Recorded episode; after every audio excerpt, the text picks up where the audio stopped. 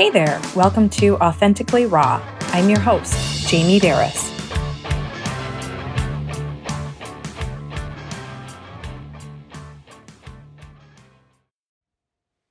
Today I'm going to share a page from the Book of Awakening by Mark Nepo. I've been thinking about it ever since I read it, and I think it's something for us all to think about from time to time. For what are we saving? If the love I have isn't working, what good is money? So often we put externals first. Out of worry, out of fear, out of obligation, we think we're being good Puritans by saying no to what stirs us. In the 60s, the well known psychologist Abraham Maslow conceived of a hierarchy of needs in which he established that human beings must provide for basic physical needs, such as food and shelter, before they can attend to inner needs, such as self esteem and right relationship. While this is in part true, I believe there is a dimension of the inner life that is as imperative and equivalent as food and shelter. Without the fulfillment of these basic inner needs, we are just fed and sheltered bodies void of life. Without love, truth, and compassion, all the comforts of modern life don't matter because we are simply reduced to biological machines, not even as present as animals. Without this understanding, we often defer the risk to love. I need to establish myself before I can get involved. I need nice clothes first. I'll become physically desirable first. I'll eliminate all my problems first. We also defer love once it is before us under the guise of safeguarding our future. I won't call long distance now because I'll need the money when I retire. I won't meet them at this concert now because I'll need money for a new car in six years. I can't afford to enter counseling with my partner because we need storm windows.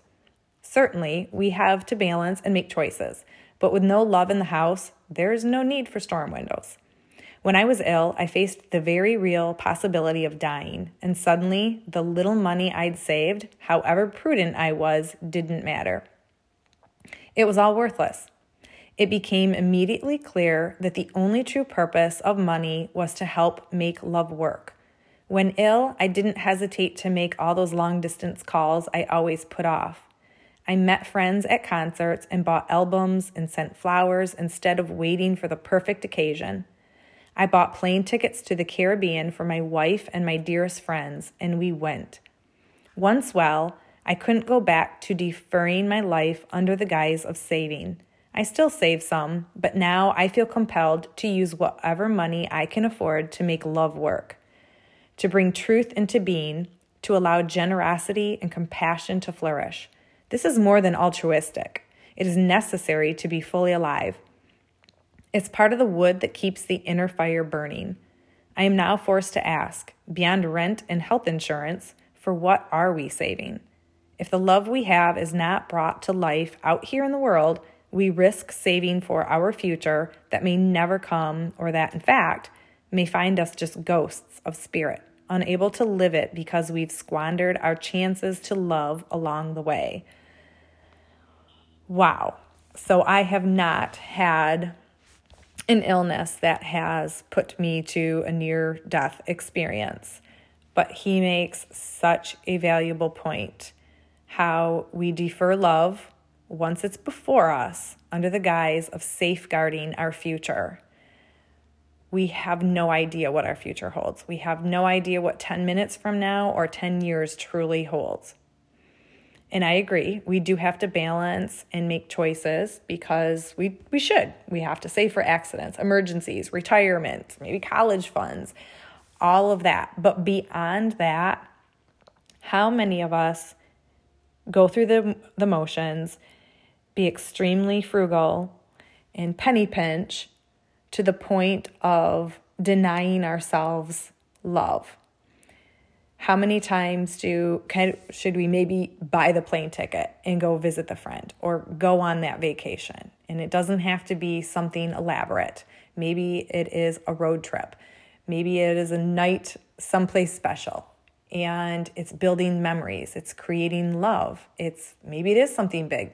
Going and seeing the world exploring the world your love of travel giving yourself these experiences creating these memories with other people.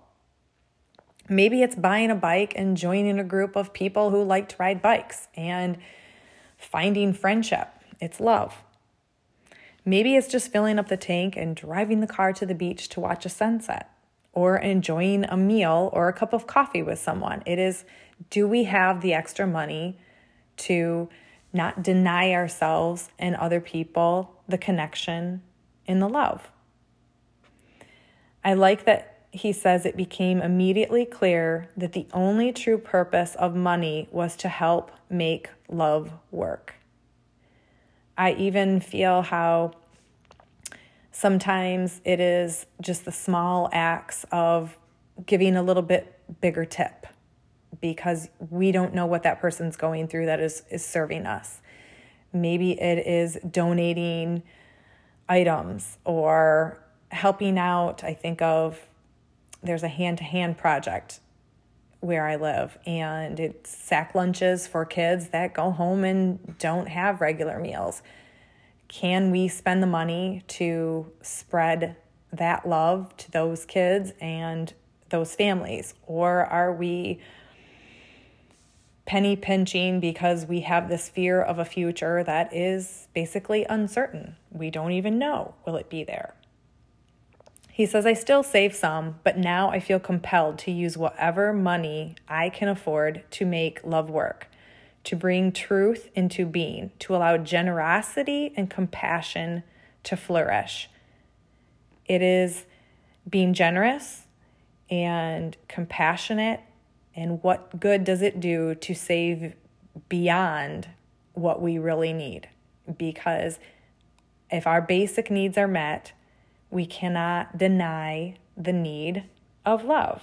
And I think, you know, it says about your physical needs in your food and your shelter, but we all know that we need love and we need connection. And a couple years ago, I bit the bullet, paid the price, and went with a friend to pickleball lessons.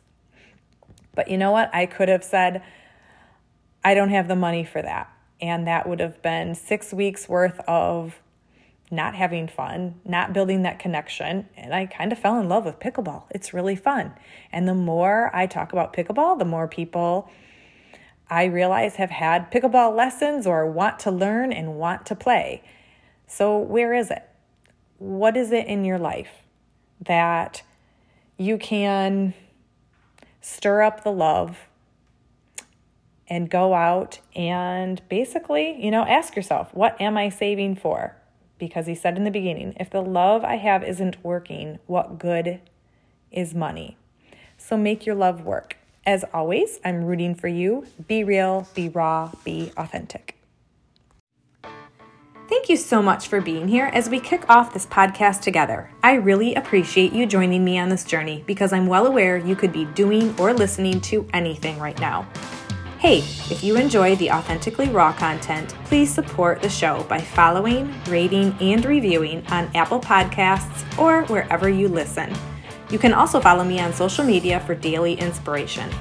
Head over to my website, jamieberris.com, to sign up for weekly transformation tips. Or if you're interested in coaching, I currently have three openings for one on one coaching. If you're looking for an empowering community, we'd love for you to join us in the Transformation Tribe our group coaching membership. More info available on my website under the Life Coaching and Membership tabs. One last thing, I'm rooting for you. Be real, be raw, be authentic.